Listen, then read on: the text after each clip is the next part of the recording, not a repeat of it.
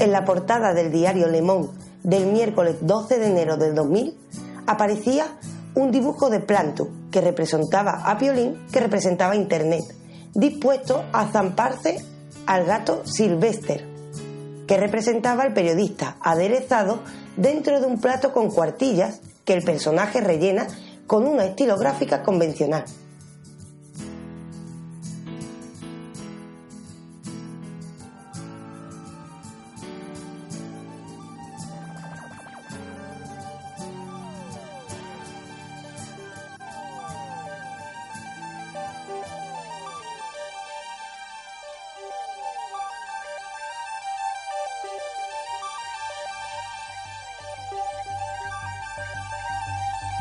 Somos filosofía.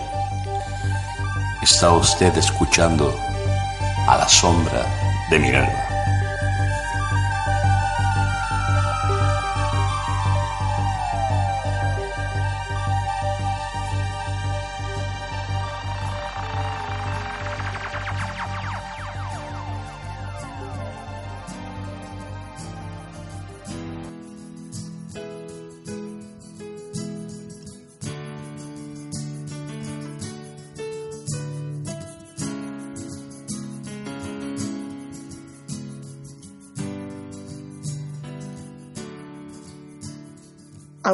Portada que les hablamos parezca muy loca, lo cierto es que representa un problema al que nos enfrentamos en la actualidad y es un problema que vamos a tratar durante este podcast, ¿verdad, Marco? Desde luego, estamos en una era de las fake news y de las noticias que van volando por todas las redes sociales y merece que nos paremos un momento a examinar en qué punto se encuentra exactamente el periodismo, de dónde viene y hacia dónde apunta. Hasta qué punto este violín que representa, como hemos dicho, Internet, se está comiendo la profesionalidad de un periodista o está abriendo posibilidades de democratización de la información. Ya lo veremos durante este podcast. Adelantamos a nuestros oyentes que vamos a tener una entrevista, mm, y además una entrevista que es un lujo para este programa, ¿verdad? Una auténtica maravilla. Contamos además con el ganador del Premio Ciudad de Sevilla de Relato y acaba de publicar un libro sobre el que nos va a hablar que se llama Fantasmas del Periodismo, que como podéis imaginar viene bastante al hilo con la temática que vamos a tratar. Y también nos ayudará a reflexionar sobre estas mismas cuestiones. Así que quédese con nosotros, ya sabes, vamos a hacer un análisis sobre el mundo del periodismo, ¿desde dónde? A la sombra de Minerva.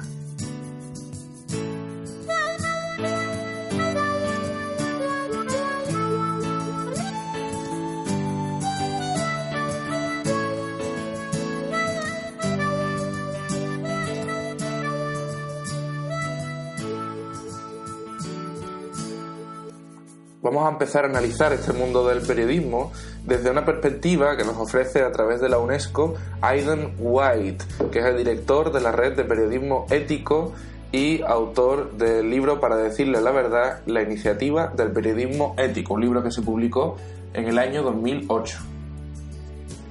Y aquí, en este artículo que nos ofrece la UNESCO sobre el periodismo ético, algo que insistimos es sumamente, eh, que está sumamente candente en nuestros días, nos vamos a encontrar lo que opina White al respecto y lo que nos viene a decir es que no solo son los periodistas los que deben vigilar su lenguaje y respetar los hechos, porque a día de hoy tenemos a muchas más personas que nos informan, ya no solo a través de los periódicos, sino también a través de todos los medios de comunicación, en particular, por ejemplo, la televisión.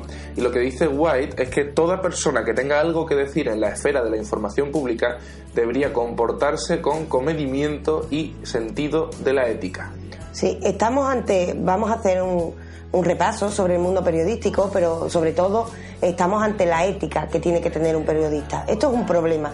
Aunque la, aunque la UNESCO nos dé unas directrices, lo cierto es que lo primero que nos encontramos es que debe ser el informante más bien que, el periodista, porque ahora hay muchos tipos de, eh, de medios de información, cualquiera con su móvil puede dar una noticia tienen que ser responsables con la noticia que están dando. Es decir, esto implica, en cierta medida, aunque eso no creer, una autocensura. Es decir, preguntando antes de informar si debemos dar esa información. Claro, ante este punto surgen dos tendencias principales. Uno, que no debe haber autocensura y tenemos que estar informados de todo. Y, se ve la autocensura o la responsabilidad como un punto negativo y por otra parte también nos encontramos ante el problema de que hay cierto tipo de noticias que hay personas que consideran innecesarias o que no se deben tratar o que pueden provocar eh, una histeria o, que pueden tener unas consecuencias determinadas.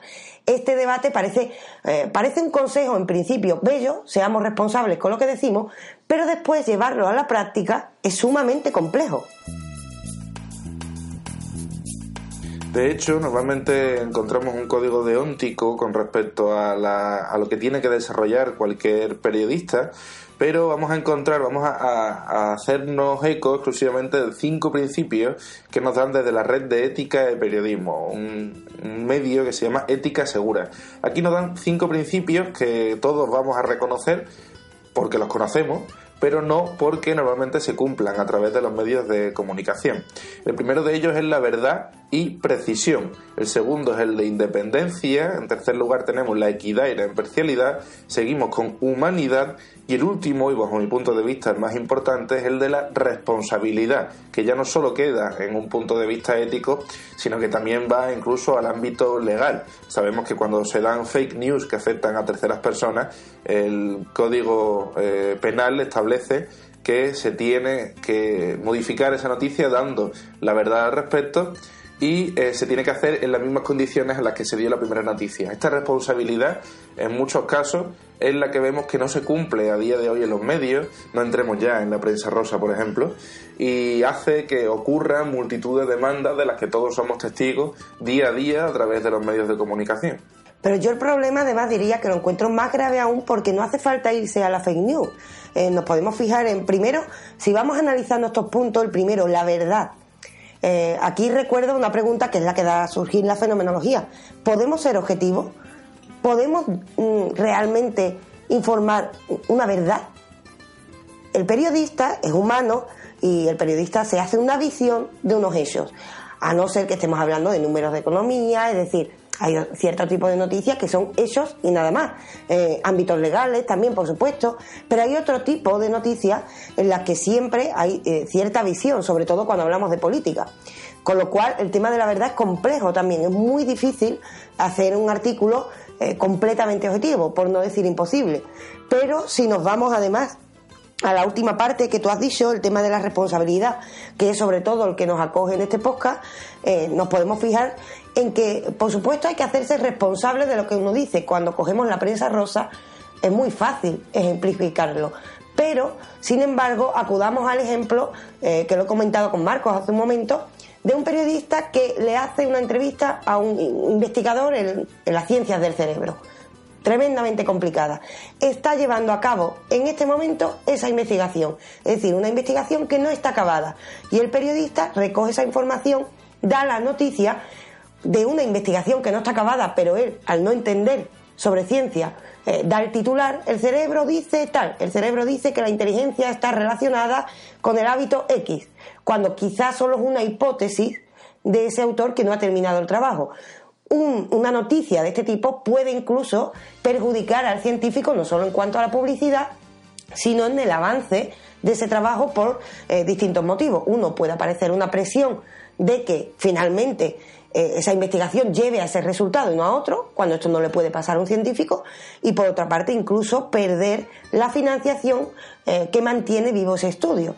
Es decir, eh, realmente el tema de la responsabilidad es muy complejo, porque por supuesto dar una fake news tiene un precio, un precio y para eso está la ley. Y está muy bien que exista esto. Pero cuando la noticia es verdadera, pero no responde o, no es conveniente que todavía salga, al menos de cierta forma, eh, el problema se agrava, porque aquí no hay consecuencias legales, solo lo que hay es un debate y la pregunta es, ¿debe el periodista autocensurarse? ¿Está en su derecho de dar esta noticia? Por supuesto está en su derecho, pero ¿de qué forma? Es decir, todo esto eh, mantiene vivo un debate de hasta dónde tiene que llegar esa responsabilidad y hasta dónde esa responsabilidad puede sesgar la libertad incluso de, a la hora de escribir un artículo. En estas libertades también entra otro factor sumamente importante, como no podía ser de otro modo, que es el dinero. Normalmente, al día de hoy, cuando se emiten noticias, todos somos también testigos de titulares sensacionalistas que lo que pretenden es justamente conseguir a través de Internet el clic o a través de los kioscos de prensa el que paguemos el euro y pico, dos euros que valga el periódico, nos lo llevemos a casa y leamos con mayor detenimiento, con mayor profundidad. En el caso de Internet es diferente, porque en Internet lo que se pretende al procurar estos titulares sensacionalistas es que se dé el clic y que la noticia se viralice. Y esto es lo que se utiliza también a través de los algoritmos. Volviendo al artículo que comentábamos antes de White en la página web de la UNESCO, son consejos que nos da directamente la UNESCO, nos vamos a encontrar con algoritmos sofisticados y bancos de datos ilimitados que dan acceso a millones de suscriptores y que apuntan a un objetivo muy sencillo, que es, como estábamos diciendo, fomentar una información viral que procure un número de clics suficiente para activar la publicidad digital. Sabemos que la mayoría de periódicos a día de hoy que funcionan digitalmente viven casi en exclusiva de esa publicidad digital, de esas visualizaciones que hacemos de los anuncios y de los clics que se, eh, que se generan en ellos. Y también nos comenta White que el hecho de que la información sea conforme a la ética, veraz y honrada no importa en estos casos y que lo que cuenta es que sea lo suficientemente sensacional, provocadora y sugestiva para atraer a la atención de los usuarios. Esto al fin y al cabo lo que resumen es eh, llevar a cabo un periodismo interesado que es esclavo de ciertos intereses económicos. Por supuesto, está señalando el problema en Internet a través de los clics. La pregunta que debemos hacernos, no obstante, es ¿Esto ha ocurrido siempre? ¿Solo hemos cambiado la forma? ¿El periodista en el fondo siempre ha estado presionado por eh, esos intereses económicos? Pues eh, esto es algo que tenemos que analizar durante el programa.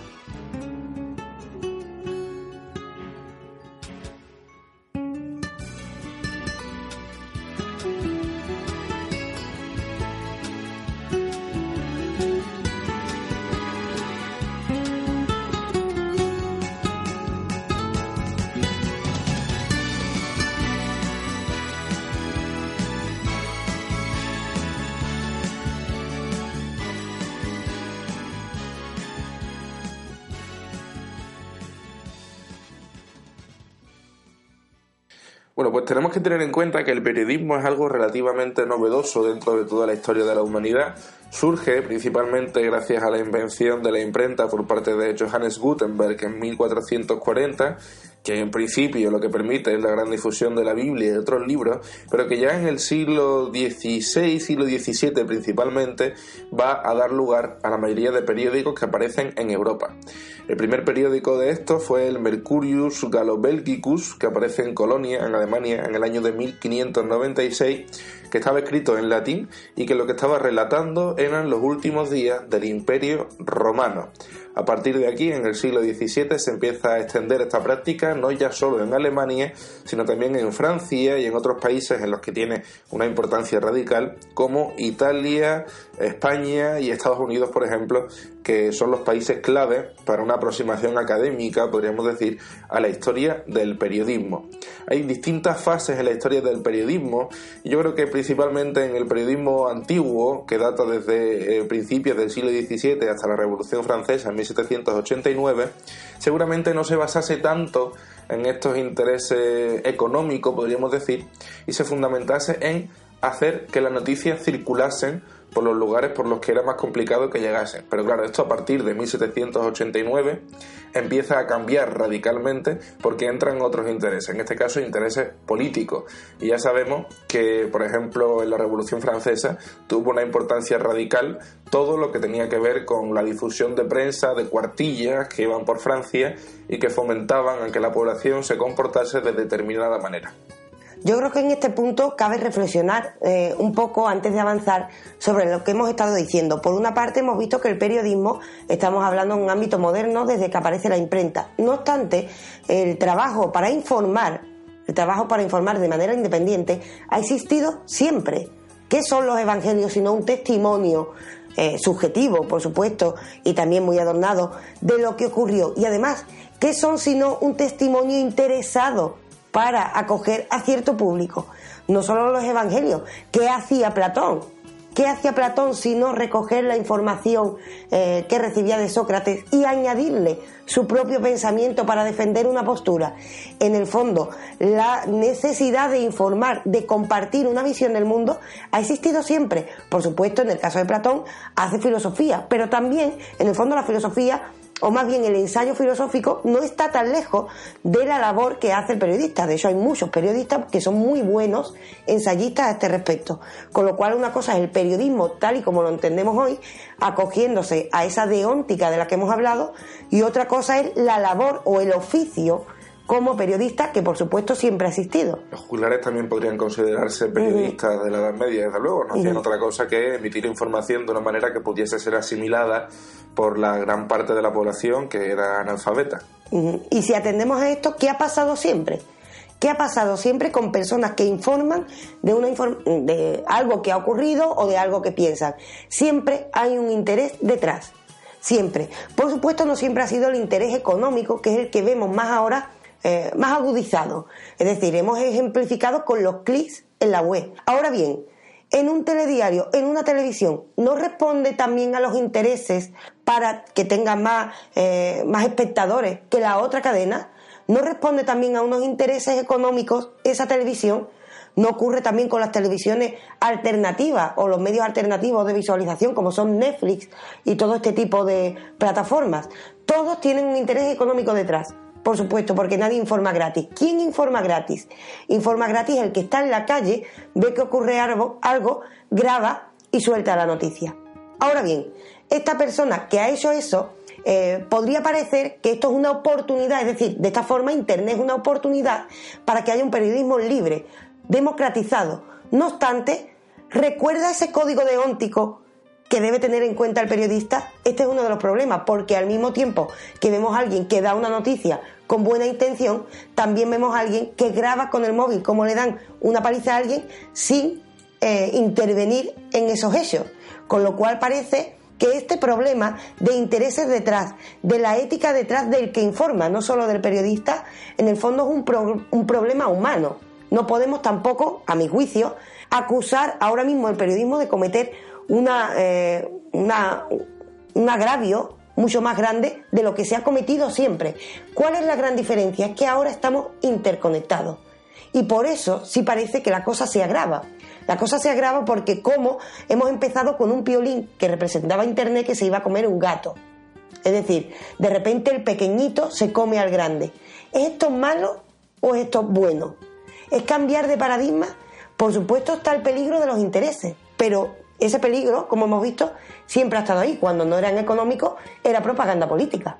Todas estas cuestiones, como decíamos, antes estábamos comentando de toda la información viral a través de los clics, a través de estos algoritmos que nos dan eh, o que nos enfocan, nos, nos empujan hacia cierto tipo de información, esto lleva también, según nos dice White, a una democracia amenazada. Al fin y al cabo, eh, las empresas de Facebook y Google están cifradas en 400.000 millones y 600.000 millones respectivamente. Son de las empresas más ricas del mundo. Así que, por supuesto, hay unos intereses que están detrás de todo ello. Facebook, por ejemplo, es consciente y tiene ahora mismo trabajando a unas 7.500 personas en operaciones comunitarias para revisar todas las informaciones que entran en esta plataforma comunitaria. Pero estamos hablando de que Facebook tiene unos 2.000 millones de usuarios. Es decir, que apenas tenemos un revisor para cada 250.000 usuarios, lo que es una cifra bajísima para revisar todo el contenido que nos puede llegar a través de Internet. Esto sabemos que ha favorecido en las campañas electorales a determinados candidatos políticos, como es el sonadísimo caso de Estados Unidos y Donald Trump, en el que las fake news o las noticias falsas han cobrado un protagonismo extraordinario y lo que se está poniendo en juego, lo que eh, contra lo que estamos luchando, podría decirse, es contra el que se extiendan noticias que vayan en contra de la democracia, que es uno de los puntos fundamentales también en los que tenemos que pararnos. ¿Hasta qué punto tenemos que cortar esta libertad de prensa? La libertad de prensa se extiende sin ningún tipo de filtro ético. ¿Quién es la persona que debe censurar la información que nos llega a través de Internet? ¿De qué manera podemos ser conscientes de que si lo, si lo que nos llega es algo que se ajuste o no a la realidad? Y sobre todo por un objetivo que me parece a mí que es el más importante, que es proteger la libertad del usuario. Porque el usuario se cree libre al tener tanta información sin saber que esa información está sesgada. Por supuesto, yo añadiría a este debate que no solo son las redes, ni, ni solo es Internet. Internet lo ha hecho esto mucho más grande, mucho más llamativo. Pero este es el principio al que siempre nos hemos acogido. En España, cuando teníamos una dictadura, eh, creíamos ciertas cosas que nos llegaban a través de los periódicos. Y como no teníamos cómo contrastar la información, eh, pues resulta que nos creíamos ciertas noticias que no eran verdaderas. Es decir, fake news han existido siempre, en el fondo. Pero en este momento se da la paradoja de que en Internet sí tenemos la posibilidad de contrastar, pero cuando intentas contrastar hay tanto que es tremendamente complejo. ¿Cómo protegemos la libertad de ese usuario para que elija cuál es la eh, mejor exposición de unos hechos, acudiendo realmente a todas las posibles, habiendo tanto. Este es uno de los grandes problemas y hay que decir que la entrevista que tenemos hoy eh, quizás nos ayude en ello porque hablamos de un defensor del espectador también en Canal Sur.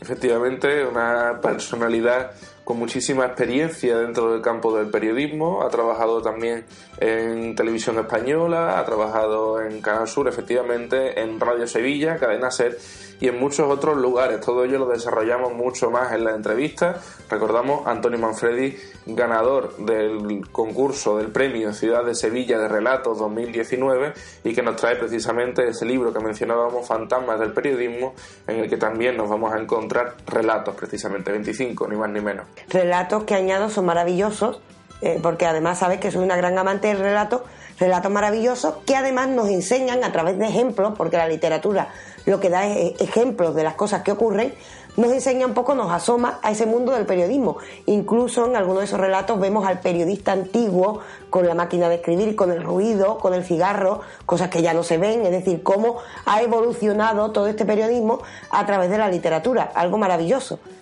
pero además de relatos tiene mucho que contarnos por su propia experiencia como periodista. Por eso, si te parece, Marcos, creo que lo más adecuado es acudir inmediatamente a Antonio Manfredi, que además vamos a recordar que tiene un podcast también. Efectivamente, ese podcast que es Tecno 50 en el Tecno Cincuentones. Tecno Cincuentones. Yo mm. creo que se escribe Tecno y 50, 50 con números lo vais a encontrar también a través de la plataforma de iVox o iVox para los más modernos. Y aquí eh, nos va a explicar Antonio Manfredi, bueno, nos va a acercar la tecnología, sobre todo para esas personas a las que ya le ha llegado toda esta revolución tecnológica un poco más tarde. Que además esto demuestra que eh, hablamos de una persona periodista eh, que ha vivido todo esto que hemos expuesto rápidamente, pero que también confía en los medios que nos da Internet es decir, no estamos haciendo una campaña de Internet está perjudicando el periodismo, ni mucho menos. Eh, hablamos del defensor del espectador y confía en ello. Las dificultades a las que se enfrenta, eso sí, no son pocas y son las que exponemos. No obstante, vamos a recurrir directamente a él, si te parece.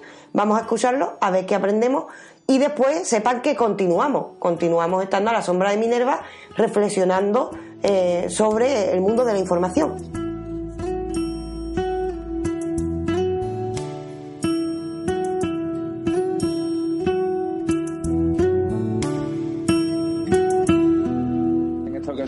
Tenemos el gustazo enorme de que nos acompañe Antonio Manfredi para hablarnos sobre su libro Fantasmas del Periodismo que tenemos aquí, que acaba de salir al mercado y que tenéis disponible. Os pondremos también el enlace para que podáis acceder a él. Además de un pequeño fragmento, son 25 relatos, os leemos uno para que podáis también conocer exactamente de qué trata este libro, que también nos contará algo más su autor. Para conocerlo biográficamente vamos a empezar eh, diciendo algunas de, las partes de su eh, maravillosa vida profesional. Tenemos que empezar diciendo que Antonio Manfredi nació en Madrid en el año 1959, eh, fue el primer decano del Colegio de Periodistas de Andalucía, también es actualmente profesor de EUSA en la Facultad de Periodismo, fue eh, director del área de Internet de Canal Sur y ha participado en televisión española en el, año, en el año 1985, en Canal Sur desde el año 1990, también ha participado en Radio Sevilla, Cadena Ser, Diario Odiel, el Correo de Andalucía igualmente, y tiene otros dos libros que igualmente están en el mercado, no sé si siguen en el mercado, siguen en el mercado. El primero de ellos fue El último papel, que es la biografía de Chanquete del año 1993, y también Piel de Destino Fierro de la editorial Sapere Aude. En esta ocasión, como decíamos, vamos con el libro Fantasma del Periodismo. ¿Nos ha faltado algo por decir? No, no, gracias. Alguna cosa habrá faltado, seguro. Siempre, no, no seamos de esto. Las cosas eh, hay que hacer lo que a uno le gusta en cada momento. Y ahora toca esto. Ujú. Maravilloso. ¿Y por qué pasa a escribir relatos? Pues porque ya llega ya un, tiene uno una edad un sitio, entonces llega un momento en que la ficción realmente incorpora muchos elementos de divertimento. Uno ya escribe por entretenerse, no por hacerse millonario. Espero. Entonces, el planteamiento es que, que la ficción te da construir un personaje, ponerle parte de ti y que retome vida. Cada, cada lector eh, interpretará sus personajes como quiera. Me fascina, me, me produce una sensación muy placentera. ¿No es otra forma de hablar de la realidad? En el Sí, fondo, la claro, ficción. claro. Y, y, y quien diga que la ficción no interpreta la realidad se equivoca.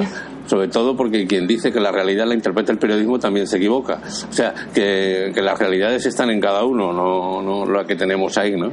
Y yo creo que es importante eh, verlo desde ese punto de vista. En este libro, pues tú puedes encontrar qué es el periodismo, sobre todo cómo trabajan los periodistas. Los periodistas se ven todos retratados en uno u otro relato y los que no sois periodistas podéis encontrar realmente que tiene de poco glamour esta profesión, que tiene bastante poco. Antes lo comentábamos también que ha tenido que ser un trabajo duro. Eran 50 relatos en principio que acabaron siendo 25. Eso es. Sí, yo, yo dije dos años escribiendo un relato semanal, esos son básicamente 50 relatos y después eh, he quitado 25. Todos, en todos se centra la vida de un periodista. Solamente hay uno que es tangencial, pero en el resto siempre es un o una periodista. También el tema de la mujer me, llama la atención porque siempre he pensado que en el periodismo también ha habido eh, discriminación y en algunos casos más fuerte, más, más, dura que, que- en otras profesiones con respecto a las compañeras, y es necesario verlo, y sobre todo que cuando tú te enfrentas a una realidad desde la visión de un periodista, la realidad es muy distinta, está llena de, de, de- de un montón de, plasmas que es lo que aquí, lo que aquí planteo. A mí me da la sensación, cuando vas viendo el, el libro, de que los relatos en realidad son como ventanas para mirar pequeñas porciones de la realidad. Entonces aquí nos asomamos al mundo del periodismo, pero también vemos cómo va evolucionando el periodismo. Hay relatos en los que hay un periodismo que Marcos y yo no hemos vivido. Claro, cuando yo en el año 79 llego al periódico Diel de Huelva, que es el donde primero trabajé, digamos, de una manera más clara, allí estaba todavía la radio en la que escuchaban los mensajes de von Ribbentrop en la Segunda Guerra Mundial. La redacción era una redacción que no se había pintado en los últimos 50 años. Estábamos allí en una pequeña mesa en forma de U y yo, sin embargo, aquello que me, yo venía del Madrid, mis padres son de Huelva los dos, yo regresé a la tierra de mis padres, yo venía del Madrid leñero del 79 y de repente te encuentras con una ciudad oscura, sin iluminación y en un periódico. Pero hoy lo veo como que fue realmente la verdadera enseñanza, porque yo me quedé, allí empecé mis primeros años de periodismo, luego me vine a Sevilla y ya, yo nunca he trabajado en Madrid, pero realmente creo que fue en, ese, en esa pequeña redacción llena de mugre, porque tenía mugre, eh, literalmente, eh, donde realmente exploté, ¿no? Pero eso lo vemos reflejado en el libro y al mismo tiempo Manfredi te has adaptado a los podcasts. Claro, O yo... sea, has visto toda la evolución Claro. y al mismo tiempo estás abierto a ella. Yo es que creo que hay que estar abiertos y yo creo que el podcast es mi último descubrimiento, espero que haya más, pero yo sobre todo en el año 94, cuando me conecto por primera vez a Internet, Windows 95, acuérdate, o sea, fíjate que... Broma, yo tenía un año, ¿eh? Que, que Windows 95 es después, pero yo cuando se inicia esta explosión, yo lo tuve claro, digo, si algo tiene sentido en el periodismo es Internet. Y yo era el que presentaba el telesuyo solo. Era la única cadena, o sea, 100% de audiencia. A mí me conocían por la calle, me invitaban a café y la gente, claro, como tú estás en el salón de casa, la señora con la bata, y tú estás ahí en la tele, piensa que es como de la familia, porque si no la señora no estaría de bata, ¿no? Entonces, me, oye, que mi hijo no estudia, que tengo un problema de trabajo, etc. Me contaba la gente porque me consideraban de la familia.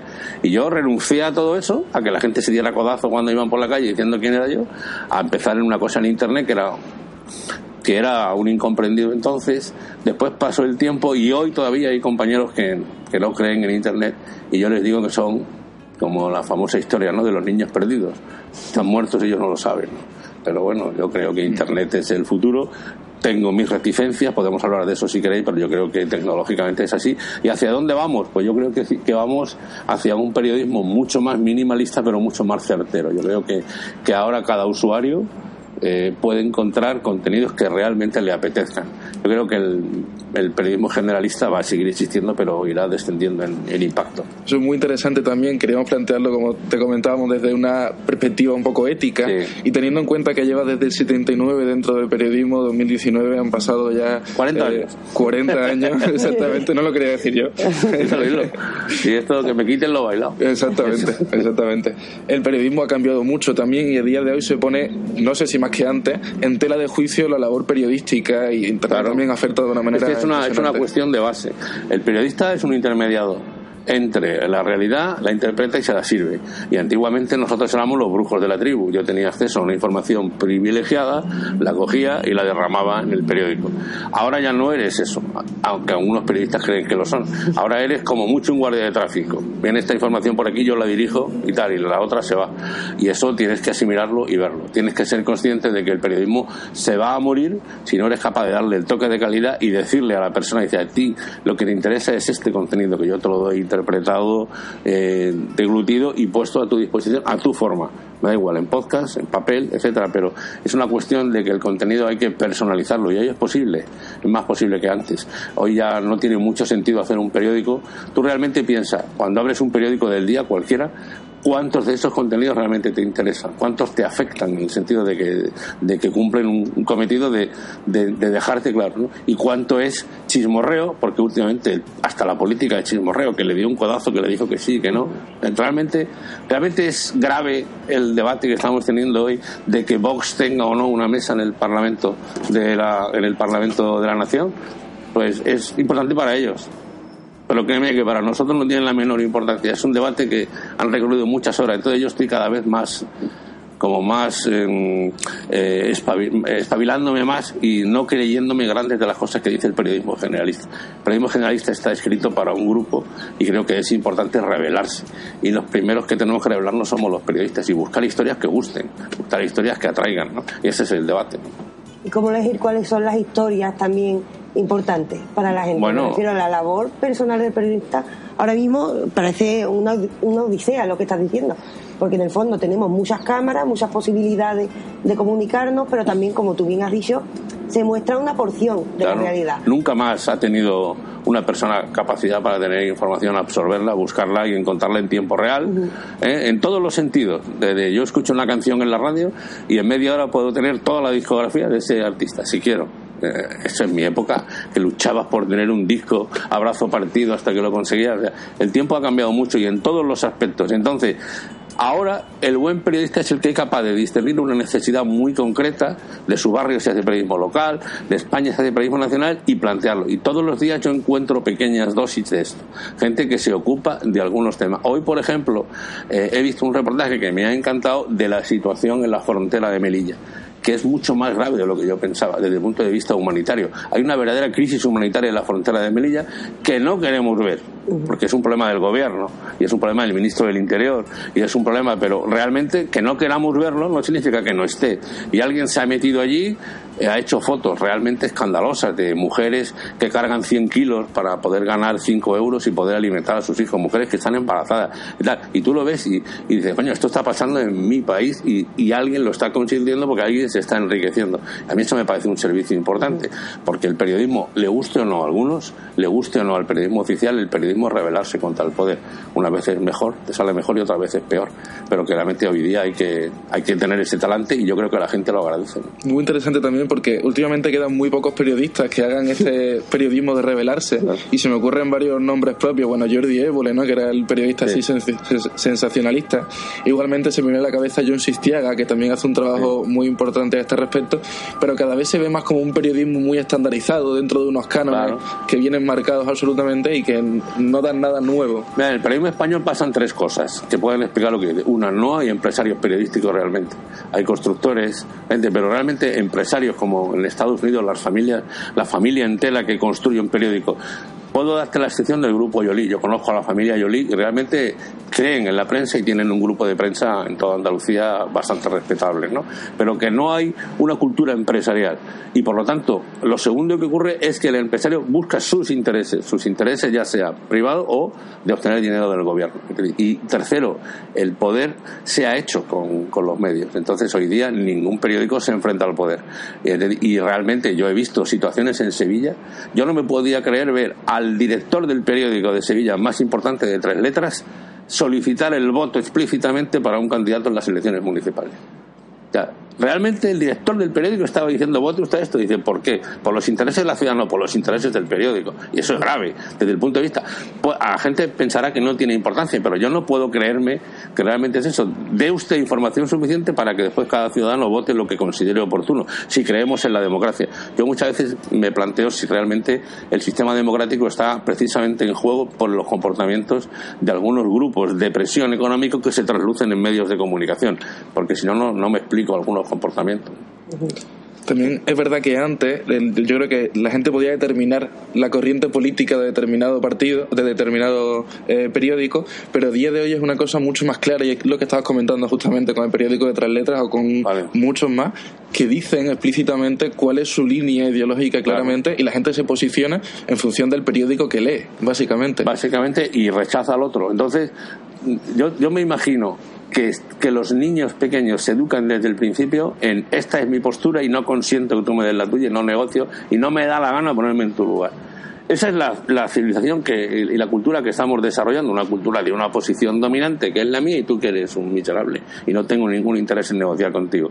Eso es lo que trasluce de las tres años que llevamos de campaña electoral continua en España, cuatro, casi, donde yo soy la luz y la vida, el que cree en mí vivirá, vótame, y estos dos son unos miserables, no lo hagas, ¿no? Y así, eh, paulatinamente. Entonces, ¿qué cultura estamos donando a la situación? Le estamos diciendo a la ciudadanía que utilice la violencia como elemento de resolución de conflictos. Y eso es muy grave, porque no lo va a resolver.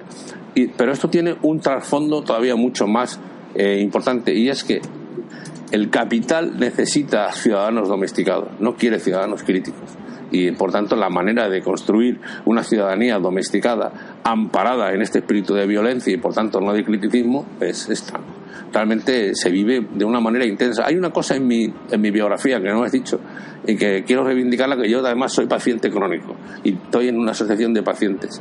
Y estoy viendo precisamente eso, cómo cuando tú te enfrentas a tu enfermedad con un espíritu crítico y diciéndole al médico, yo voy a seguir el tratamiento, el médico cree en ti y te ponen buenos tratamientos. Entonces, muchas veces yo solo tengo que decir a los pacientes, y en esto lo hago una traslación al ciudadano, tío, revélate, salta, déjate, salte de, la, de Netflix y de estas cosas. Ve y habla y di las cosas con la cara, que no pasa nada, ¿no? Es difícil, pero bueno, es lo que hay. Pero también es verdad que los intereses económicos que nos podemos encontrar detrás de un, de un periódico, por ejemplo, detrás de un periódico hay un interés económico que sesga la labor de esos periodistas. Cuando aparece una voz como la que has dicho, ¿no? Un, un reportaje que te gusta, que te parece que dice una verdad, tiene mucha menos repercusión y además tiene muchas más dificultades para hacer que esa noticia salga al resto y además que cuaje también, porque es como una pequeña flor de la calzada. Entonces, fijarte en eso es muy complicado ante tanta variedad. Bueno, bienvenido a. La ayuda de eso. Bienvenido a la minoría. Las cosas interesantes están en un podcast que uno descubre cuando de repente vas paseando y dices, joder, este tío hay que ver lo que sabe de esto y lo que me ha revelado, ¿no? Yo escucho muchos pocas de tecnología, por ejemplo, realmente me, me, he revelado pequeñas cosas, porque yo no soy tecnológico, pero realmente me apasionan, pero también temas de filosofía. Cuando tú el otro día leías a Unamuno, realmente es que es todo tan importante que, que uno se siente, se siente falto de tiempo para ir a esto, pero no ya a los grandes medios, sino a, a lo que hacen cada día millones de personas que son eh, singulares, anónimas, y que uno encuentra en ellos, eh, eh, digamos, el resarcimiento de una necesidad que siempre existirá de formación y de información, ¿no? Que eso es indudable, ¿no? Además hay que decir que tú has estado trabajando todo esto desde dentro, es decir, todo lo que nos ha dicho nos lo dice un periodista, pero que ahora también tiene una faceta literaria. Ahora, mm, a mi juicio, todo lo que estás contando se, se cuenta en forma de ejemplo. Los relatos son ejemplos de estas mismas ideas, las va resumiendo. Es más una cosa muy bonita para el libro, ya que lo que nos siguen son, bueno, escuchantes, le llamamos nosotros. de filosofía y les gusta reflexionar, nos encontramos eh, en cada principio de relato una frase que nos lleva a la reflexión que nos anuncia un poco las ideas que vamos a encontrar dentro. Mira, leo una de ellas, de Thomas Jefferson, nos dice, no podemos creer nada de lo que se lee en un periódico. La misma noción de verdad resulta sospechosa cuando está inmersa en ese transmisor transmisor de la abolición. Sí, Jefferson no era tonto, ¿no?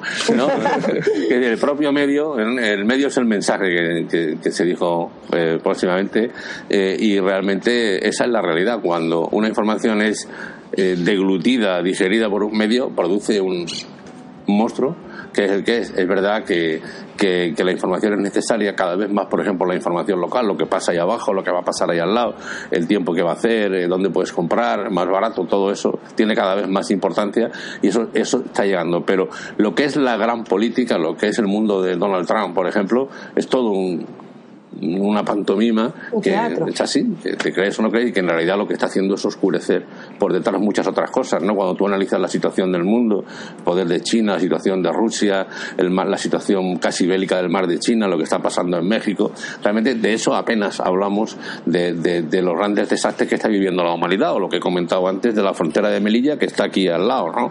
Y de realmente que me parece una situación esclavista, literalmente, y consentida por las autoridades españolas. Y no solo de esas situaciones políticas nos habla, también nos encontramos monstruos y dragones, monstruos que dan mucho que pensar. hay un dragón por ahí. Yo le he dado muchas vueltas a cada. Incluso yo, el, hasta el índice, hasta la ordenación, tiene, tiene un sentido, ¿no? Y, y yo creo muchísimo, y siempre lo hago, yo dejo muchas minas, literariamente, te dejas una mina para que le estallen al lector. Y entonces, en el mejor sentido de la palabra, entonces eh, el, el, dragón, por ejemplo, está lleno de, de contaminantes para que el dragón, para ti representa una cosa, para él otra, para él otra, para cada uno. Y estoy convencido que cada uno va a ver el dragón porque todos tenemos un dragón dentro. Yo lo único que hago es despertarlo y que el dragón camine por tu cabeza y, te obligue a pensar lo que sea, ¿no? Y me, hace gracia porque además el dragón está claro que es lo que es, ¿eh? Es decir, y, y, y que es a lo que va y qué es lo que ocurre, que está basado en un hecho real, por cierto. Pero realmente yo lo, lo elevo un poco a literatura fantástica.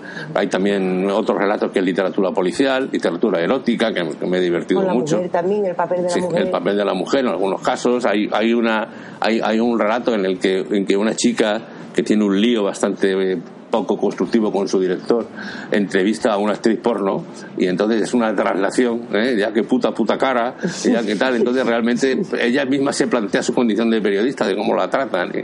Me, me, gustó un poco, un poco una venganza de, de, esos grandes directivos que se aprovechan de gente más joven. Y realmente hay algunas cosas que pasan en, bueno, realmente hay algo también de, de, informática, de hackeo, algunos conceptos que yo he manejado para dar vida a una, a un, y es curioso porque este es un personaje que como no tenía precio no lo pudieron comprar.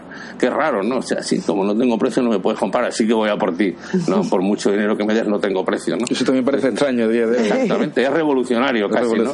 Hay cosas que empiezan a ser revolucionarias, ¿eh? Y entonces hay que ejercitarlas y verlas con, con claridad. Es verdad que yo ya a mis años me lo puedo permitir. También es verdad, estoy haciendo un ejercicio de sinceridad con esto, ¿no? Yo he aguantado muchos tirones, he sufrido mucho y por eso he llegado a la conclusión de que ya va siendo hora de derramar algunas de las cosas que pienso ahí. En el fondo es más barato esto que ir al psicólogo, ¿eh? Uno, uno digamos, expulsa sus fantasmas. ¿no? Autoreflexión y autoayuda también. Exactamente, Y puede que también ayude a los lectores, porque hay mucha gente que seguramente empatiza con esas ideas, pero encontrar ejemplos, ahí dice, pues no estoy solo hay un compañero periodista que dice que en realidad es un tratado de periodismo, que debería estudiarle. Digo, bueno, pues perfecto que lo lean los alumnos, en fin, no lo sé.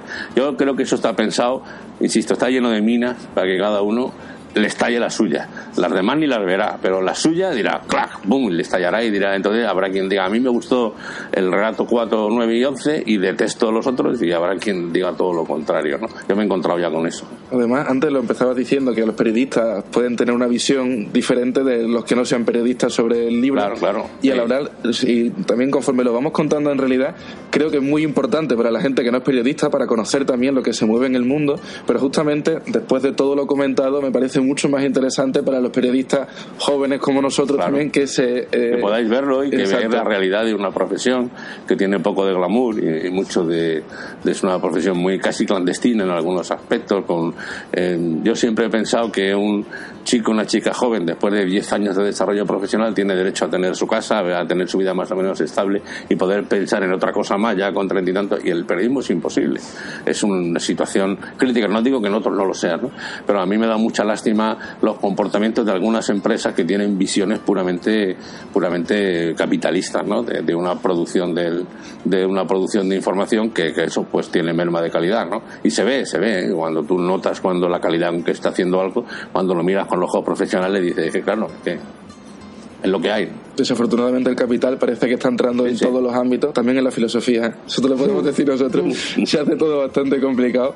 Pero bueno, la verdad es que agradecemos muchísimo este ejercicio de honestidad también a través de, del un libro. Placer y, y con nosotros, por supuesto. Bueno, cuando tú quieras estás absolutamente invitado. Muchísimas gracias. Y también se te puede escuchar a través de los podcasts. Sí, yo tengo un podcast, eh, es pura historia, que se llama Tecnocincuentones, que es, que es tecnología para, para cincuentones y sesentones ya. Es decir, esta gente que dice esto es muy difícil, digo, no es muy difícil, escúchame y verás. Yo le presento soluciones también y tal. Pero lo hago porque me divierte y porque me gusta un poco ejercitar la, la técnica y además soy un enamorado del software libre. Yo hace tiempo que no uso Microsoft y lo llevo como una gala. Es revolucionario también para mí. Tampoco soy de la secta Apple, sino que soy de Linux. Y entonces realmente también para mí es un reto porque yo no tengo, además tecnológicamente tengo pocas capacidades. Hay por aquí cerca alguien que tiene muchas más. Y entonces realmente yo que todos los días resuelva la edición de vídeo, la edición de audio, todo, eh, todo lo estoy resolviendo gracias a Linux, realmente para mí ha supuesto un aliciente. Pero no es solo para cincuentones, hay que decir que todo el mundo puede entrar. No, claro, por supuesto. Pasa que es muy sencillo. un tío joven lo lee y lo escucha y dice, pues este que está contando obviedades, ¿no? Sí, es verdad, pero tu abuelo no, joder. Tu abuelo no es una obviedad, ¿no? Es eso muestra que como siempre está la última. Desde luego, 100%. Así que nada, por nuestra parte ya despedirnos de esta entrevista. Aquí tenéis el libro una vez más, Fantasmas del Periodismo. Vamos a dejar el enlace abajo. El enlace, por supuesto, también a Tecno Cincuentones para que puedas escuchar el podcast.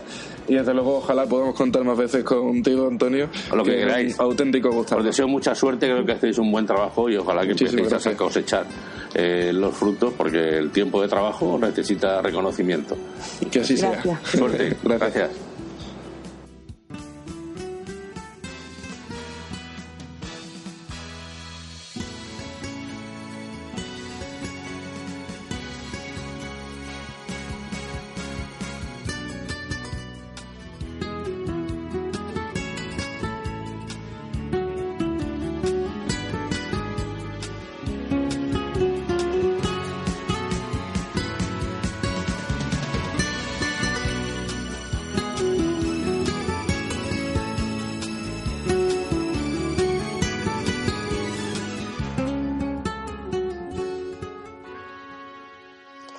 Entrevista apasionante esta. Totalmente, nos ha dejado sin palabras y con muchas palabras que decir al mismo tiempo, por, por contradictorio que sea, porque la verdad es que le tenemos que agradecer una vez más a Antonio Manfredi toda la honestidad que nos demostró durante la entrevista, contándonos aquello que normalmente permanece en un segundo plano con respecto al periodismo o que poca gente se atreve a contar.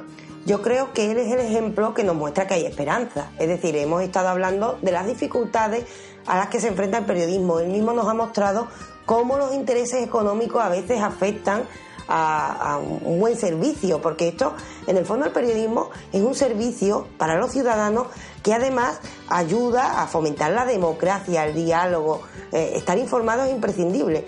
Y siempre se hace la crítica del mal hacer, pero vemos poco el buen hacer. Este es uno de los problemas. Yo creo que Manfredi, con la honestidad que nos ha mostrado durante la entrevista, nos muestra la esperanza. Hay periodistas realmente implicados que realmente están trabajando muchísimo y que tienen en cuenta este código, pero ¿qué ocurre? No nos llegan sus noticias, no nos llegan o, simple, o somos nosotros, los usuarios, los que esperamos una noticia determinada con una forma determinada y no estamos dispuestos a dedicar más tiempo para investigar, contrastar e informarnos adecuadamente. Esto también debería entrar en debate. Cuando hablamos de buen periodismo, no solo debemos acusar al periodista, creo yo, también tenemos que mirarnos a nosotros mismos. Esta es una también de las cuestiones fundamentales porque es una cuestión de todos. Están los engaños y mentiras reiteradas de periodistas que podemos encontrarnos en el mundo, también están las personas que se creen esas mentiras y por supuesto también queda esa faceta que nos decía Raquel de los buenos periodistas, como puede ser el caso de Antonio Manfredi, desde luego, que nos está dando eh, una línea, nos traza unas líneas por las que eh, saber separar efectivamente estas dos clases de periodismo que nos encontramos a día de hoy. Yo es que en lo personal diría que creo que el mal periodismo, entre comillas, el mal periodismo me refiero a esto que estamos hablando, de la fake news, de cómo se viralizan ciertas noticias que no son reales o nos despistan de las que realmente tienen importancia. Creo que se aprovechan un poco inconscientemente de nuestros egos cognitivos, es decir, todos caemos en cierta medida en atender más, por ejemplo, a lo que nos interesa. Esto es un sesgo, claramente, que nosotros hicimos un podcast sobre sesgos cognitivos que nos muestra cómo a veces estamos muy seguros de nuestra posición y estamos siendo esclavos de las tendencias psicológicas en las que todos caemos. Tenemos el podcast disponible eh, y además de los más recientes. Pues bien, eh, por una parte atendemos más a lo que nos interesa. Es el sesgo de autoconfirmación para confirmar nuestros propios pensamientos. Tenemos el sesgo del ancla, que creo que a este respecto es el peor veo una noticia, me la creo y cuando aparece otro periodista que contrasta y dice, oigan, esto no era así o no era real incluso, eh, nosotros nos agarramos. Es que yo me creí defendí esta noticia en concreto. ¿Cómo voy a dar mi brazo a torcer y reconocer que he caído en la mentira? Pues seguimos defendiendo esa fake news cuando realmente no es cierta. Es decir, nosotros mismos como usuarios tenemos que analizarnos, tener cierta frialdad a la hora de enfrentarnos a esto y contrastar las noticias, buscar realmente a los periodistas que mm, hacen un trabajo duro que también nos ha comentado Manfredi. Manfredi también nos ha comentado las dificultades de esta profesión. También encontramos al respecto de lo que estaba comentando Raquel de los sesgos, una entrevista a la periodista de la Sexta, Mami Mendizábal, en la que nos está comentando que el problema de las mentiras repetidas en las noticias es que van dirigidas a un público que quiere creer, por lo que al final se instala en tu sistema de creencias y lo das por bueno, aunque sea falso. Esto le pasa a muchísimas personas que buscan aferrarse a ciertas verdades y muchas veces solo prestamos, solo prestamos atención a las informaciones que confirman efectivamente lo que nosotros estamos pensando con respecto a determinado tema. Así que, por supuesto, aunque nosotros como usuarios también tenemos responsabilidad, la primera responsabilidad parte de los propios periodistas a la hora de emitir sus informaciones. Y sobre todo de las agencias que hay detrás de los periodistas, porque un periodista puede decir quiero escribir sobre X o sobre temas tan problemáticos como el que nos ha mostrado Antonio Manfredi y, que resulte que no tenga el apoyo porque para hacer ciertas investigaciones hace falta un apoyo económico para llevar a cabo ese trabajo. Es decir, no solo del periodista a nivel individual, que a veces es esclavo porque tiene que vivir, tiene que vivir. Es esclavo a veces de ciertos intereses o de cierta eh, compañía. Es decir, todo esto parece que se retroalimenta y tiene que ver también con el sistema económico. Posiblemente esto se agrava porque estamos en la era de la información. Estamos en un tiempo en el que eh, siempre se ha dicho que el periodismo eh, es otro de los grandes poderes, pero en este momento eh, para mí es el gran poder. Pero por desgracia no está en manos de los periodistas. Esto es una paradoja, es decir, hay un gran poder en la información. Estamos en una era en la que se venden datos se venden datos y se paga mucho por ello. Es decir, la información tiene poder, da un poder.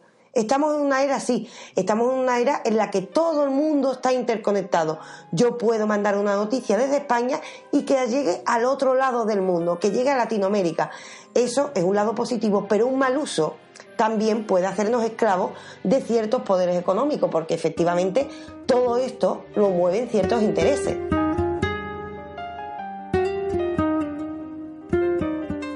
Igualmente, también Mamen Mendizábal en la misma entrevista nos comenta que se cometen muchos excesos en, el canal, en los canales de televisión, en la televisión en general.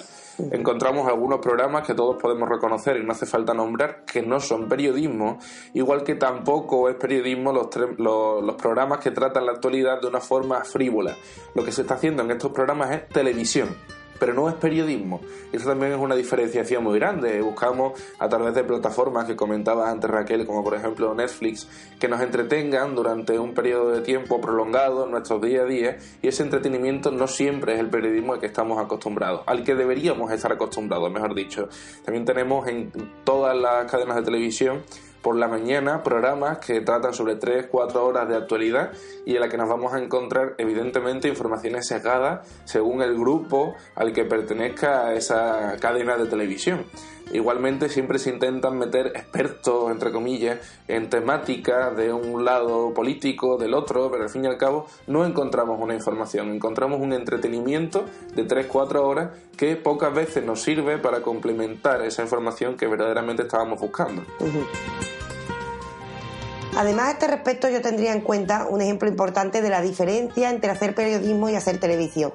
Y quizás esto mm, me cueste alguna crítica. Tengamos en cuenta, recordemos la época en la que en todas las cadenas de televisión salía la foto de un niño en la playa, fallecido, eh, que además nos dolía mucho por el tema tan grave y que necesita ayuda, por, por supuesto, ayuda humanitaria, de los refugiados. Por supuesto, el tema de los refugiados es un problema pero era necesario poner la foto de un niño muerto, habrá gente que diga, sí, es necesario para sensibilizar. Y ahora vayamos, agrandemos un poco el espacio. ¿Por qué esos refugiados necesitan esa publicidad? Y los que eh, el problema de la valla de Melilla, del que nos ha hablado Manfredi, no tiene esa.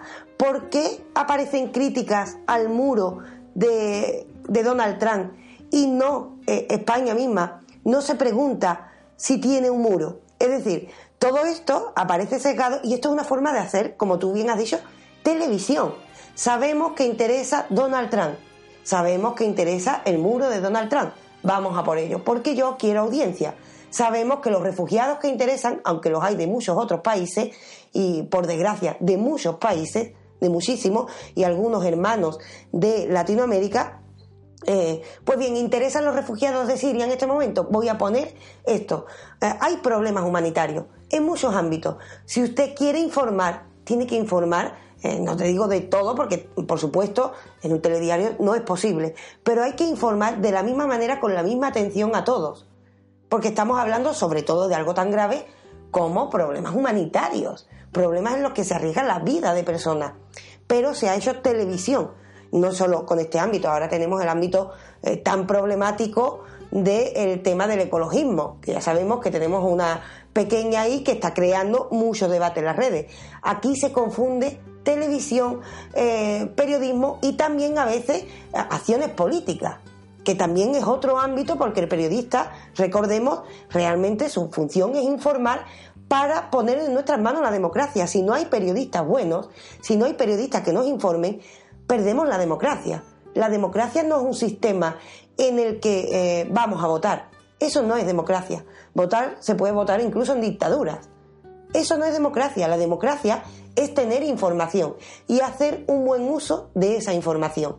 Para ello hay buenos periodistas, efectivamente. el problema al que nos enfrentamos es que es difícil acceder a ellos.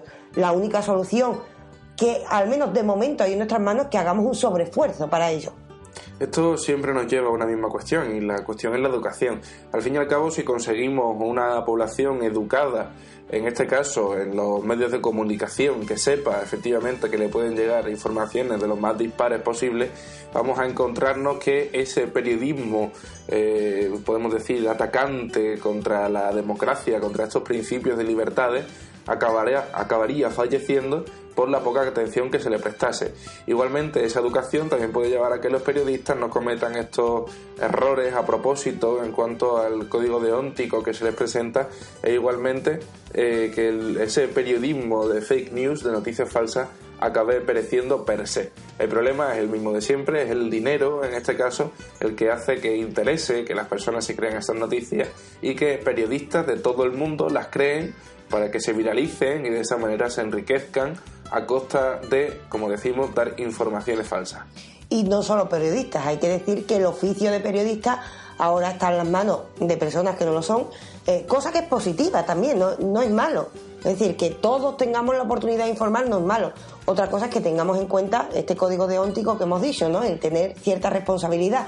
Y por otra parte hay que decir que quizás confiar solo en la educación, al menos a mi juicio, es demasiado. Porque para empezar, para cambiar el sistema educativo también hace falta un cambio del sistema económico.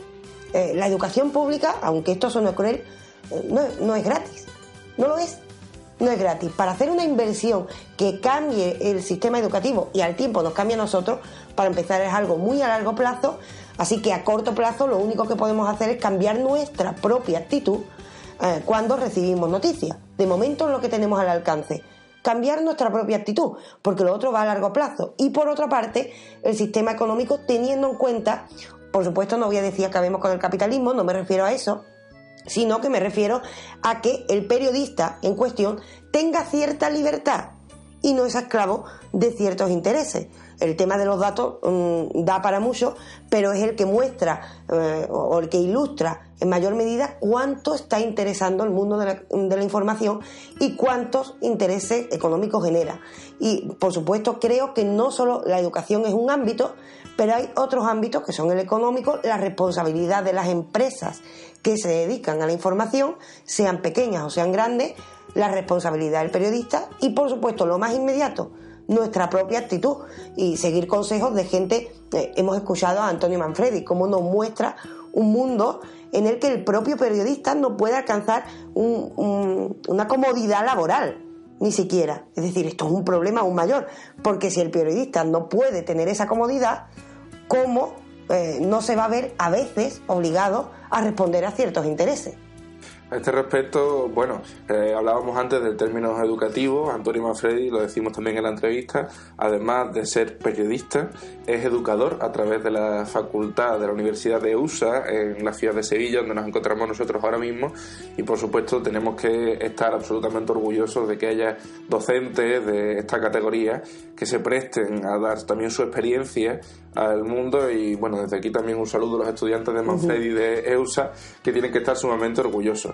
Y hablando del de, el, trabajo que cuesta ganarse la vida como periodista, también nos encontramos con un periodista que se hizo famoso hace un tiempo, hace un par de años, por estar secuestrado prácticamente un año por un grupo de Al Qaeda que estaba también al servicio de ISIS en Siria y que se llamaba Pampliega. Este periodista confiesa también que el periodismo en algunos casos se convierte en un hobby muy caro, ya que prácticamente no se obtiene mucho beneficio. De hecho, Pampliega, durante el tiempo que estuvo en países como Irak, Libia o Siria, eh, contaba por 35 euros la pieza, con fotos incluidas, el drama diario de la guerra en la que más de 300.000 personas murieron. 35 euros la pieza. También hay que ver hasta qué punto el periodismo recompensa efectivamente a las personas que trabajan en ejercer un periodismo de calidad, que ya sabemos que estamos entrando en el mismo tema de antes, que no en todos los casos es lo más rentable de cara a, una empresa periodística que es lo que se ha convertido al fin y al cabo esto hemos visto que el código deóntico empieza diciendo que eh, digan la verdad, cosa que ya de por sí es problemática porque ya sabemos el tema de la verdad y la subjetividad. Pero, ¿cómo decir la verdad si estoy eh, empujado a mantenerme económicamente y resulta que la empresa que me mantiene económicamente me dicen, esta es la verdad? Es decir, esto es un problema, además de la inestabilidad de esta profesión, que por supuesto eh, debería tener mucho más apoyo porque hacen un servicio social. Siempre es muy fácil criticar al periodista a nivel individual, se ha equivocado en esto, ha hecho esto mal, es muy fácil hacer eso. Pero ¿qué hay detrás? Detrás hay toda una maquinaria que dificulta su tarea. Hay que apoyar, por supuesto, el mundo periodístico porque es él, a mi juicio, el que nos da la posibilidad de la democracia, al menos en el mundo en el que estamos hoy.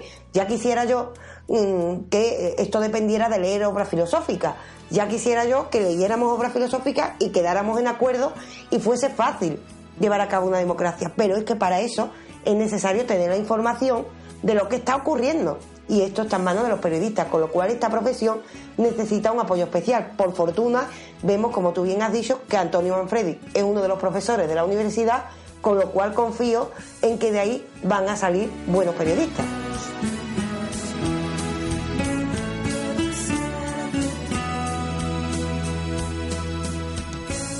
Y continuamos con el programa, estamos en la recta final ya del programa, seguimos estando a la sombra de Minerva y no podemos dejar de lado tampoco otra cosa que hemos sacado de la entrevista, el maravilloso libro de Antonio Manfredi que nos va a mostrar eh, todo este, esta amalgama de ideas que estamos soltando aquí en el podcast, un podcast que nos está ayudando a nosotros mismos a reflexionar sobre el mundo en el que estamos inmersos a través del relato, un género que eh, maravilloso y que además controla bastante bien Antonio Manfredi. ¿eh? Hay que decir, yo tengo el libro ahora mismo en mis manos y tengo que decir que es un libro que se disfruta.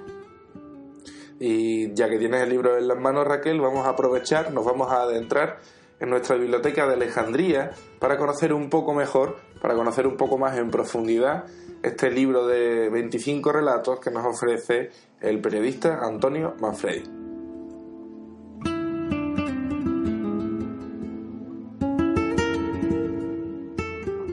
un libro, como les estaba diciendo, maravilloso, un libro que les recomiendo adquieran eh, porque de verdad lleva la reflexión a través de la literatura. Sobra decir ya de nuevo eh, quién es Antonio Manfredi. La han escuchado ustedes mismos en la entrevista y ya saben que es un periodista, pero de los de verdad, se podría decir. Pero es un periodista que ha cruzado una frontera, ha cruzado la frontera a la literatura. No es el único. Ha habido grandes nombres que siempre han, han cruzado esta frontera. La literatura es una forma de mostrar ejemplos de la realidad. Y esto es lo que hace Antonio Manfredi. Nos damos cuenta, leyendo los relatos a los que nos enfrentamos, en esta obra que estamos viendo una verdad, estamos asomándonos al mundo del periodismo y asomándonos a un mundo desde diferentes perspectivas. Debo decir que una cosa maravillosa de este libro es que cada relato empieza con un fragmento que nos lleva a la reflexión, un fragmento de grandes autores, de todo tipo de autores, que parece nos anuncia la problemática que se esconde bajo el relato. Eh, paso a leer el primero de esos fragmentos que parece una declaración de intenciones del propio Antonio Manfredi.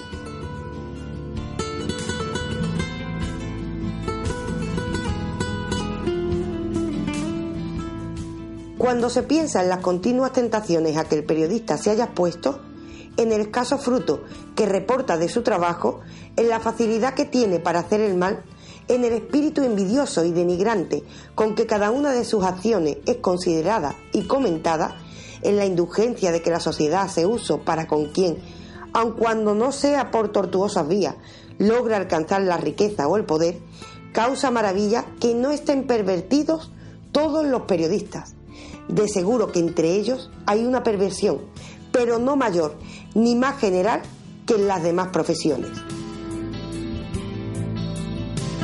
Este texto es de Torrelli Violet y eh, con este texto empieza el primer relato, Planta 14. Eh, así poco a poco, ocurre con todos los relatos, nos mete un fragmento de grandes autores y vamos entrando en relatos en los que nos encontramos el papel de la mujer en el periodismo, algo de tremenda actualidad y que la verdad a, a mí misma como mujer me da mucha esperanza que un hombre eh, aparezca y nos dé una visión de cómo la mujer a veces se encuentra a dificultades tremendas en el mundo del periodismo.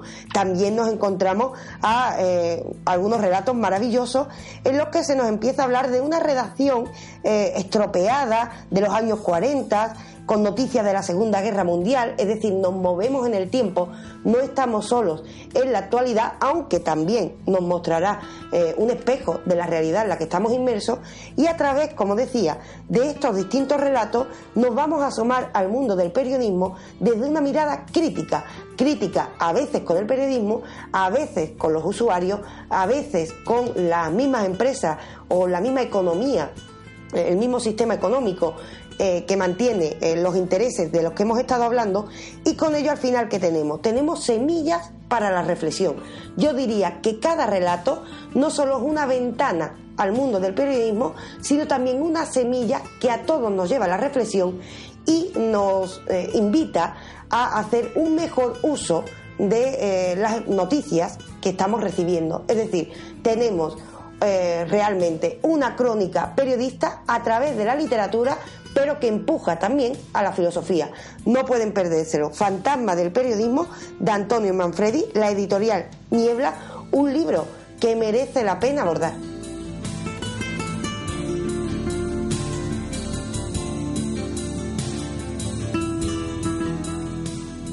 Regresamos de esta biblioteca de Alejandría con este magnífico libro que esperamos podáis adquirir. Lo tenéis el enlace en la descripción de este podcast, también en nuestras redes. E igualmente os invitamos a seguir reflexionando a través de estos 25 relatos sobre las temáticas que nos ha comentado Raquel y las temáticas que bueno no pueden estar más al orden del día como es el caso del periodismo ético. Esto es hacer filosofía hoy eh, porque realmente eh, la actualidad es algo que no puede dejar de tener en cuenta el filósofo y siguiendo ese mismo consejo, por supuesto, seguimos con el programa, seguimos estando a la sombra de Minerva.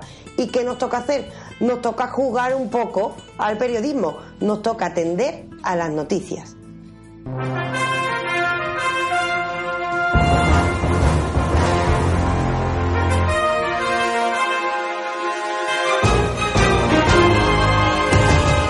Caso, en las noticias no cabe otra que hablar también de las fake news, de las noticias falsas y de la manera en la que, la la manera en la que afectan a nuestra vida cotidiana y eh, haciendo una breve búsqueda a través de internet nos vamos a encontrar multitud de noticias que anuncian a su vez noticias falsas. Algunas de ellas afectan muy gravemente al desarrollo normal de la vida en sociedad. Entre ellas, una noticia que hemos escuchado muchísimo en el desarrollo de los últimos meses son las noticias sobre los menores extranjeros no acompañados, mal conocidos como menas. Digo mal conocidos porque esto de menas les quita personalidad, les quita humanidad a estos individuos que no dejan de ser niños extranjeros, eh, refugiados en nuestro país, que no están acompañados por ningún adulto. Y todas las noticias que hemos escuchado sobre los menores extranjeros no acompañados, eh, lo que están haciendo es precisamente aumentar la delincuencia en torno a los, los ciudadanos de nuestro país eh, hacia esos propios menores. De hecho, hace bastante poco tiempo se lanzó una granada de mano eh, dentro del patio donde se encontraban un grupo de estos menos. Afortunadamente, la granada no llegó a explotar y no hubo que lamentar ningún daño. No hay datos oficiales al respecto, nos dice también el, el, artículo, pero aproximadamente hay en España unos 2.300 menores extranjeros no acompañados que eh, están en nuestro día a día, que suponen también un esfuerzo por parte de todos para que se puedan integrar en la sociedad y dejen atrás todo aquello de lo que venían huyendo. Recordemos que cuando alguien se va de su país, en esas circunstancias, siendo un niño, en la mayoría de casos lo hace porque no le queda otro remedio, está, está huyendo de una circunstancia. Y nosotros, en muchos de estos casos, los ponemos entre el muro, en este caso en España podemos hablar también de un muro al que hacía referencia antes Raquel, hay otro muro físico que sería el, el mar Mediterráneo, el estrecho de Gibraltar, los ponemos, decía, entre ese muro y las balas que les están cayendo desde atrás. Así que no tenemos que juzgar ni mucho menos el camino que estas personas han tomado. No vienen, eh, podemos decirlo, creo que sin, lugar a, error, para quitarnos el trabajo, sino que lo que vienen es precisamente buscando las oportunidades de las que carecen en sus lugares de origen y huyendo sobre todo, esto es muy importante, de los lugares en los que se producen hechos que atentan fundamentalmente contra las libertades de las que estamos también tratando en nuestro programa. Yo a este respecto diría que los otros nunca son una amenaza. La amenaza somos nosotros mismos. Nuestra actitud determina eh, cómo se recibe el otro. Pero aparte hay que tener en cuenta algo en este tipo de noticias. Eh, yo lo que aconsejo con este tipo de eso es no frivolizar. No podemos ponernos ni en un extremo ni en otro. Es decir, mm, todo este tipo de acciones, de noticias, eh, hay que analizarlas profundamente no podemos hacer un juicio de valor porque veamos un titular de los menas han hecho tal. No, no podemos. Este tema es muy complejo, es un tema en el que interviene economía, intereses, intervienen muchos tipos de factores y antes de hacer un juicio de valor, de posicionarnos a favor, contra, porque por supuesto cada cual puede hacer el juicio que desee, lo que hay que hacer es informarse. Para ello están las labores de los periodistas, pero eh, que necesitan, necesitan también de nuestro esfuerzo para atender efectivamente a este tipo de cuestiones.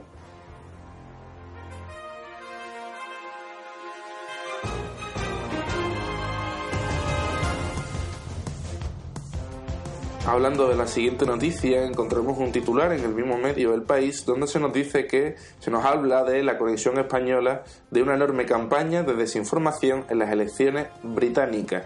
A esta campaña se la ha llamado la Secondary Infection y la primera de esas infecciones, llamadas en inglés, fue la que extendió una noticia que eh, lo que hacía, lo que nos daba a entender es que el SIDA había sido un invento, un experimento que se había llevado a cabo en los laboratorios militares de Estados Unidos y que se extendió por todo el mundo. Esta noticia la creó la Unión Soviética, extendiéndola por todo Asia y volviendo, rebotando poco tiempo más tarde incluso hasta Estados Unidos y es algo que todos hemos escuchado seguramente alguna vez en nuestra vida, que el SIDA lo creó Estados Unidos en laboratorios y con, una, y con un propósito concreto y esta segunda infección habla sobre eh, cuestiones que dan también lugar a confusión con respecto al proceso, bueno, las elecciones pasadas en las que Boris Johnson volvió a ganar y todo el proceso del Brexit. En concreto se nos habla de una identidad llamado Antonio Díaz que había colgado información aparente sobre el Brexit y se titulaba Brexit como la nueva etapa de lucha por una Irlanda unificada. Esto se publicó a través de una red social para compartir información que es muy popular en Estados Unidos, que es Reddit. Y el texto era un confuso garimatías donde el IRA, aquel grupo terrorista también popular en Irlanda en el pasado siglo XX, iba a unirse con extremistas musulmanes en el Reino Unido. Más tarde también salió que Facebook había suprimido 16 cuentas atribuidas a Rusia, que fueron el germen de este informe Secondary Infection, en el que lo que se trata es dar informaciones distorsionadas sobre lo que suponen, lo que supusieron, mejor dicho, esas elecciones pasadas en Reino Unido y lo que supone el Brexit, la decisión de Inglaterra y de Reino Unido de eh, la comunidad europea, de Europa, tal y como la conocemos a día de hoy. A este respecto yo diría que las campañas de desinformación siempre han existido. No obstante, también mm, creo que tenemos que actuar con moderación.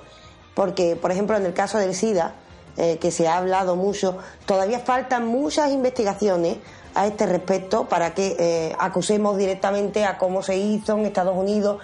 El SIDA siempre lo han tenido los monos, es decir, eh, es un tema complejo. ¿Qué hay que hacer? Informarse si vamos a hablar de SIDA para empezar de la biología, para empezar de la medicina y para empezar no ya la palabra de un periodista, sino la de un médico. Simplemente empecemos por ahí, por conocer de qué hablamos y en el resto de casos, claro, en el caso de la política, del Brexit, como dice, es mucho más complejo. Eh, seríamos muy ingenuos si pensamos que no hay intereses detrás y no se intenta eh, sesgar unas noticias y otras a, causa de estos intereses. Hablamos al fin y al cabo de política. ¿Qué tiene que hacer el usuario? Moderación e intentar eh, hacer un esfuerzo, hacer un esfuerzo por informarse. Al fin y al cabo no es ya solo esta información la que llegó al Brexit, sino que en el mismo artículo se nos habla de que son informaciones aparentemente muy sencillas las que se ponen en redes sociales, las que se comparten, como por ejemplo en el caso de la campaña británica, con una foto donde un niño estaba tumbado en el suelo de un hospital por falta de cama y la directora del centro se había disculpado.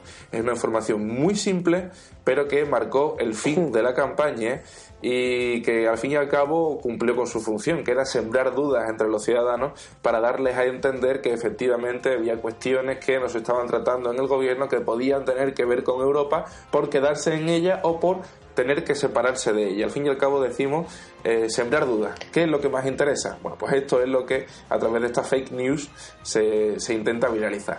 Es que a este respecto eh, hay algo que a mí siempre me suele poner en guardia cuando recibo una noticia y es el sentimentalismo.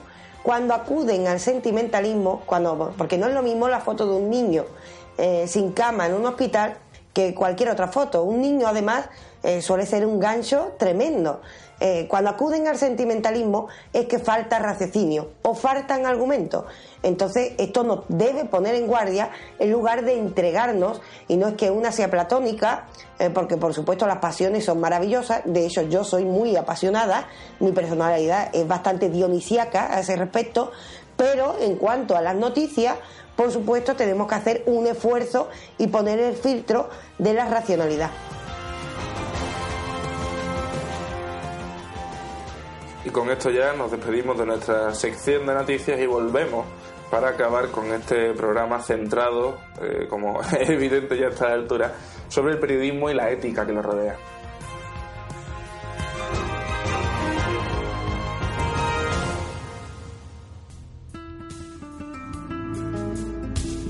Y hasta aquí este programa, eh, un programa muy especial porque hemos tenido la primera entrevista que hemos hecho en este podcast eh, y además una entrevista apasionante con un autor eh, que la verdad se ha mojado, este, un periodista que se ha mojado, que nos ha enseñado, es decir, un podcast en el que en el fondo hemos aprendido más que enseñado por nuestra parte, al menos yo debo decir que ha servido para ordenar las propias ideas. Y esperamos que, que sea el mismo el caso de los escuchantes, como dice Marco. Estupendo que así sea, que a nuestros escuchantes les haya calado también saber que tendréis esta entrevista disponible en vídeo igualmente a través de YouTube y ahí esperamos que también le podáis poner cara a nuestro querido Antonio Manfredi, a la portada del libro también, que es una portada que nos evoca precisamente lo que se quiere dar a entender dentro de las páginas que tiene una portada, si te parece, Marco, la describo porque es preciosa. Eh, porque encontramos una máquina de escribir que parece una calavera. Eh, y, vemos cómo por arriba se está eh, disolviendo, es decir, está hablando sobre lo que no queremos ver del periodismo. Si hemos reflexionado en este podcast, aseguramos que en este libro, Fantasma del Periodismo, se doblará, triplicará incluso esa reflexión acerca del mundo en el que estamos inmersos. Ojalá se viralice este libro, ojalá llegue a muchas manos y desde luego nos ayude a, comprender otra visión. Una de las cosas que dice también Antonio Manfredi durante la entrevista es que es un libro que sirve para que los periodistas se den a sí mismos una vuelta más y para que aquellos que no somos periodistas podamos acercarnos un poco más a todo lo que incumbe a este mundo que es absolutamente cercano, que vivimos diariamente y que en muchos casos se nos escapa de la comprensión que debiéramos, al menos desde nuestra perspectiva de ciudadanos. Un libro que sí merece efectivamente ser viral. Hay que decir que vamos a tener uno de estos relatos que aparece aquí leído por el propio autor. Le agradecemos esa generosidad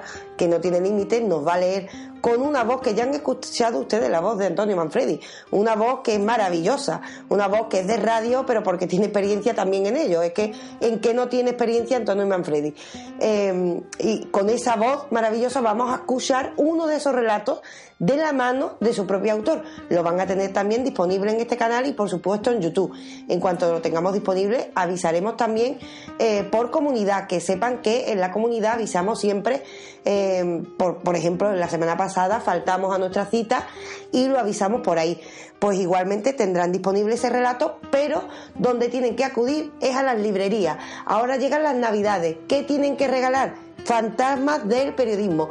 Y no es que quiera eh, promulgar el consumismo, no es esa mi intención, pero es que de verdad este libro merece la pena y, además qué cosa más bonita que fomentar la reflexión aprovechando que estamos en una época en la que gastamos por gastar. Eso te decir, yo a mí se, se, me critica muchas veces a través de este podcast de hablar en contra del capitalismo, pues hoy lo que os voy a decir es que consumáis, pero que consumáis Fantasmas del Periodismo, de Antonio Manfredi, editorial Niebla.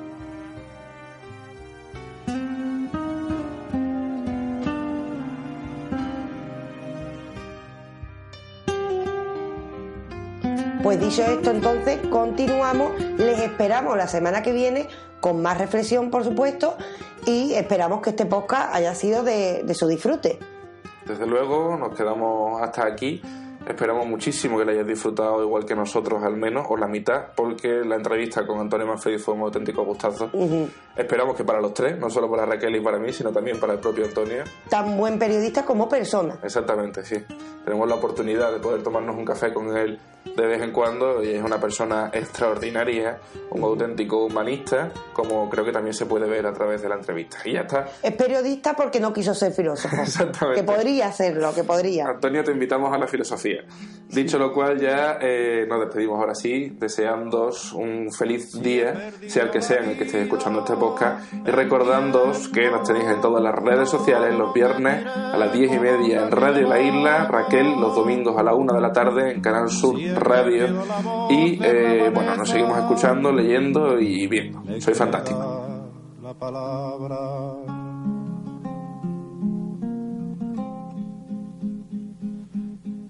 Si he sufrido la sed del hambre, todo lo que era mío y resultó ser nada. Si he cegado las sombras en silencio, me queda la palabra. Si abrí los ojos para ver el rostro puro y terrible de mi patria, si abrí los labios hasta desgarrármelos, me queda la palabra.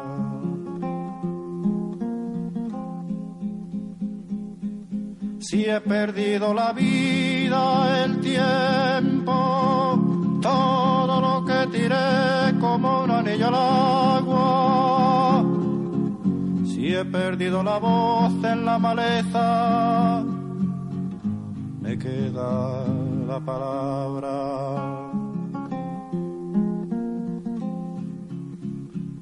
Si he sufrido la sed del hambre, todo lo que era mío y resultó ser nada. Si he cegado las sombras en silencio, me queda la palabra.